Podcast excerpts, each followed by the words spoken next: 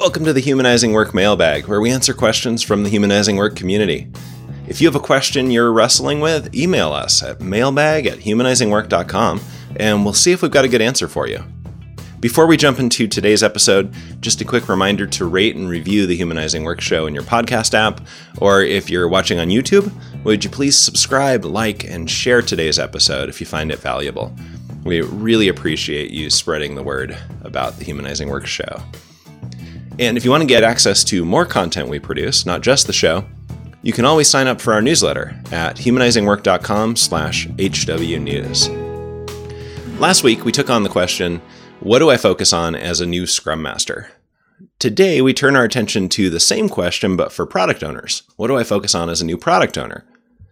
Sometimes when we get this question, it's as someone totally new to product ownership. Other times, it's more like, as an experienced product owner, but in a new domain. So I'm going to talk about both of those things. A few weeks ago, in our episode on Scrum roles in the real world, I mentioned that our idea of a good product owner is much more than a backlog administrator. As I said in that episode, and as I flesh out in all of our product owner workshops, product ownership done well is learning and communicating what to build, who it's for, and why we're building it, in collaboration with a cross functional Scrum team and other stakeholders in order to maximize the flow of value through that team. So, on to today's question How do you get started in a new role if you want to be that kind of effective product owner? Well, there are two parts to our answer. First, product owners need expertise in two major areas to be effective. So, part of getting started in your role may be leveling up in one or both of those areas. So we'll talk about those two areas and how to grow in them. Second, there are just a lot of practical things a new product owner needs to do in the role. It's too much to handle all at once when you're new. So we'll talk about the best sequence in which to approach all those practical things. Product owners need expertise in two major areas. First, their domain, especially the problem space, who the customer is, what problems they have, why they're worth solving from the customer's perspective, but also the solution space. What customer problems we address with our product and how we do it, and why it's worthwhile for us to solve those problems. But product owners also need expertise in product management as a discipline.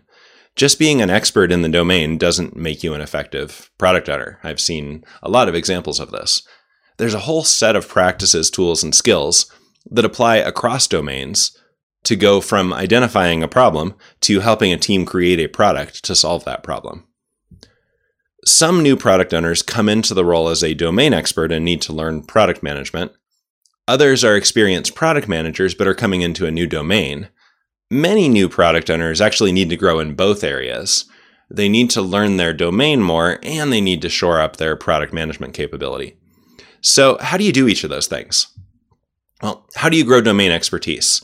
Uh, one way, of course, is to spend years and years slowly picking it up on the job. But assuming you don't want to do that, how do you do it? The best approach at first is going to be talking to people with expertise in the domain. I recommend starting closest to your product and working outward from there.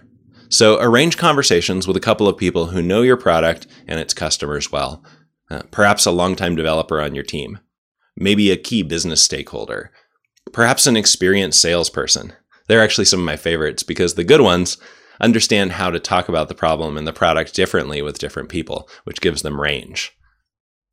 Now, you can't just ask these people to bring you up to speed on the domain. That's too big a question, and much of their knowledge is likely too familiar, too obvious, and tacit to them. So they won't think to talk about it, and you'll miss important things. Instead, Work from concrete examples. Ask something like, What's an example of a customer solving a meaningful problem using our product?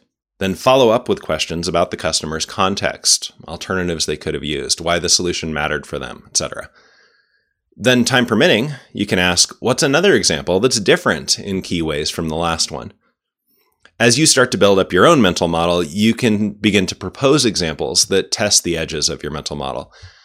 Can you think of an example of X that you could tell me about? And they might say, no, X never happens, and here's why, which is useful. Or they might say, sure, here's a story about that. Either way, your mental model grows. A few of these conversations gives you a baseline of knowledge close to your product that allows you to then work outward into the larger domain. The best sources as you move out vary widely by domain. It could be books, trade journals, conferences, meetups, YouTube channels, online communities, and probably more I'm not thinking of right now. So ask the people you interviewed. Where do you go to keep up with the latest in our field? If you get a chance to interview customers or observe them using your product, take advantage of that too. But just be careful to keep the focus on the problem domain on sort of their world as they think about it, not on your product. New product owners can often become a target for pent up feature requests. And you don't want to end up with availability, primacy, or recency bias distorting your backlog. Get your own picture of the domain clear before getting anchored to the perspective of those first few customers who are willing to talk with you. Finally, as you're trying to understand the domain, dig into the landscape of competitive and adjacent products in that domain. Not just to understand how they're positioned differently from yours, which is important, but also to look at how they talk about the domain. That can give you additional perspective on the context your product sits in. As you collect information about the domain, you might want to capture what you're learning outside of your head somewhere. I've seen some new product owners make a glossary of domain terms Others create a visual, like a mind map or something, to organize concepts and their relationships. And then once you have an artifact like that, now you have something that you can bounce off of others in your company and invite them to correct it or add to it. And that's another source of conversations that help you understand the domain better. So, those are some tips for getting up to speed on the domain side. But as I said, product ownership also involves a lot of tools, practices, and skills that cut across domains. They apply everywhere. To give just a few examples, a good product owner should be able to do customer research to understand the problem domain. They should be able to form hypotheses and test product assumptions. They should be able to craft and communicate a compelling vision and business case for a product. They should be able to slice a big idea into good features and user stories, prioritize those features and user stories, and collaborate with a team to build them and bring them to market. If you need to level up on any of these skills, there are a variety of ways to do it. Yeah, I'll just share a few. We teach workshops on these topics. Most frequently are certified Scrum product owner and advanced certified Scrum product owner workshops, which are much more about these skills than they are about Scrum, despite the names. Of course, many other people teach workshops like this, so it's quite possible to find one with a style, location, and timing that works for you. It doesn't have to be from us. There are lots of free resources online for growing your product management skills.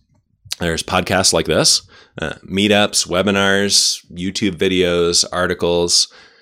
Our Humanizing Work Guide to Splitting User Stories is a good example of the depth of content that's available for free on the internet today. Now, the trade off with free resources, however, is that you have to piece together the materials you need instead of working through a structured curriculum. And then there's always books. I'm a big reader, so this is one of my favorite ways to learn. The challenge here is finding the right ones, actually reading them, and then actually applying them to your work. It's easy to read a book and never do anything with it, or start a book and never finish it. However, you approach it, put intention and effort into building your skills. It rarely happens by accident, and it certainly doesn't happen fast by accident.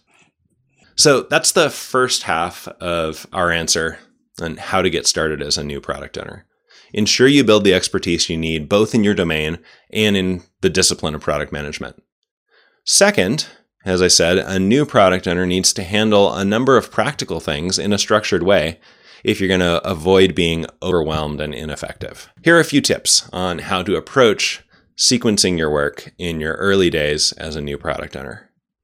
First, start at the top of the backlog. It's really tempting to start with the big picture and work your way down, but if you already have a team, they need to hit the ground running. They need something meaningful to do. So ask, what is the most important thing we could move forward right now? Now, future you may not agree that that was the most important thing, but just based on what we know now, what's the most important thing that we could move forward? And then get that into enough good user stories to fill a sprint, maybe a little bit more. If you're joining a team that already has a backlog from a previous product owner, you have two options for what to do with it. You can just take it over and refine it in place, in which case, start by cleaning up the top of the backlog first. Or you can declare what I call backlog bankruptcy. Move the whole backlog into a separate place. The mechanics of that depend on your tool. And then once you've moved it, you treat it as a collection of possible things your team could build, but not the actual backlog. Draw from it to build out your new backlog, but don't treat it as a list of commitments. Now, note that the previous product owner, though, may have made commitments, which you're going to have to manage. So you may be pulling a lot of that backlog back into the new one, but the act of deliberately pulling each item in or reshaping it into a new one will give you a better handle on your backlog. It'll actually become yours. Once you've given your team a sprint or two of work at the top of the backlog, use the space, the, the breathing room that you just created for yourself to now zoom out to the big picture. The first thing to look at when you zoom out is who your stakeholders are. I'd suggest starting by building a stakeholder interaction map. This is a tool we teach in our advanced CSPO workshop.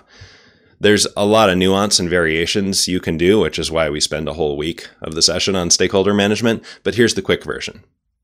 First, draw a big circle representing all your stakeholders, and then divide it into three wedges.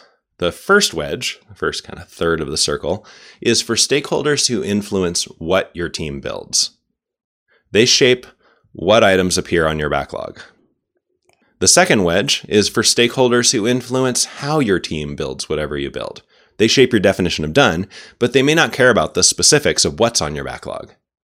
Then the third wedge is for stakeholders who cause you to change the sequence of items on your backlog away from prioritizing by value. These often represent dependencies. You might say something like, Well, I would do feature A first if I were prioritizing the most valuable items, but feature A is waiting on a dependency from that outside vendor, so I guess I'll put feature B first there instead while we wait. That outside vendor goes in the when wedge, of the stakeholder map. They're sort of distorting your priority away from value. So you, need to visualize that. Go ahead and brainstorm the stakeholders for each wedge.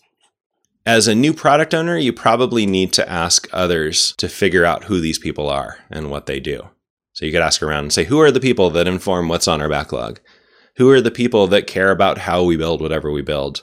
Um, who are the people that represent dependencies one way or another and might affect the sequence of what we build? A stakeholder could appear on the map more than once. Some of them are in two places. Okay, now that you've done that, add another distinction to your stakeholder map. You do this by drawing a series of concentric circles from the inside out for the frequency on which you need to interact with that stakeholder. The inner circle is daily. Stakeholders go in this circle when new information emerges daily from them that will affect your team or from you that will affect them. Moving out, the next is every sprint, or sprintly if we want to stick with adverbs. Stakeholders go there if things change every sprint. Then add more circles for monthly, quarterly, and yearly. Arrange your stakeholders on the right circle within their wedges. Now, once you've done this, you can see who you need to talk with, about what, and how often. To set yourself up for success as a new product owner, get these interactions established. Some of them may be a recurring meeting, others may just be a reminder to you to send an email to that person at that time about that topic. Next move, once you got your stakeholder map sorted out, that I suggest for new product owners when you're zooming out to the big picture, is initial customer research. Some of this may have already happened, so see if there are already customer profiles or personas that you can review. If possible, arrange a few customer problem interviews. Your goal here is to understand the key customer segments for your product and the key jobs, pains, and gains for each of those segments. And we spend uh, a week or two on this in our ACSPO program. How do you do good customer interviews like this? How do you make sense of the results? There's also several books out there about this topic. A big part of the job of the product owner is representing a range of customer perspectives. So you need to develop that understanding early before you get buried in feature requests and turn your team into a feature factory just taking orders. Next, I suggest looking at vision. Vision is a picture of what the world looks like once your team has successfully done what they exist to do. Perhaps there's already a compelling, vivid vision statement that you can adopt, but honestly, it's unlikely. We don't see a lot of good ones in the wild, so you may need to create one. Based on what you've learned so far in your early research, write a draft vision statement. Vividly paint a picture in words of why the world will be better once your team is successful. In our CSPO workshop, We teach a rapid collaborative vision drafting technique, and you could use that if you know it, or you could just sit down and do some creative writing and describe what the world looks like in the future. Once you have that draft vision statement, test it with more experienced team members and stakeholders. Ask them, does this describe what we're doing? Um, what's interesting about this? What would you change or expand in here? And use that feedback to refine your draft. Finally, fill in the middle of the backlog between the vision and the top of the backlog that you've already refined. If you're facing a big complex problem, I recommend our feature mining technique for this to help your team focus on the core complexity of the problems you're solving. If you've already resolved the core complexity, you may just need to analyze the variations to address and then list and sequence the features from there. Jeff Patton's story mapping technique can work really well for this kind of analysis. After you've filled in the middle of the backlog, you'll just transition into the regular steady state ongoing backlog refinement. You can check out our PO board episode for a way of structuring the backlog that supports that kind of sustainable continuous refinement. Okay, that was a lot. A new product owner has a lot to do in the first months. So, to summarize, level up your expertise in both your new business domain and in general product management capabilities, and sequence your early work by giving your team a sprint or two of good items to work on to buy breathing room for zooming out, then getting a handle on stakeholders, customers, vision, and the middle of the backlog. Last, be patient with yourself. You're not going to get everything right. This is a complex problem, and there's always going to be too much to do. You can't do it all sustainably. So prioritize your work and be willing to let the less important things fall off and be willing to ask for help. If you found this episode useful, please like and share it and keep the questions coming. We love digging into tough topics, so send them our way. Mailbag at humanizingwork.com. And by the way, if you need help with the product ownership capability on your team or in your organization, check out humanizingwork.com for training, coaching, and lots of free resources like our story splitting guide.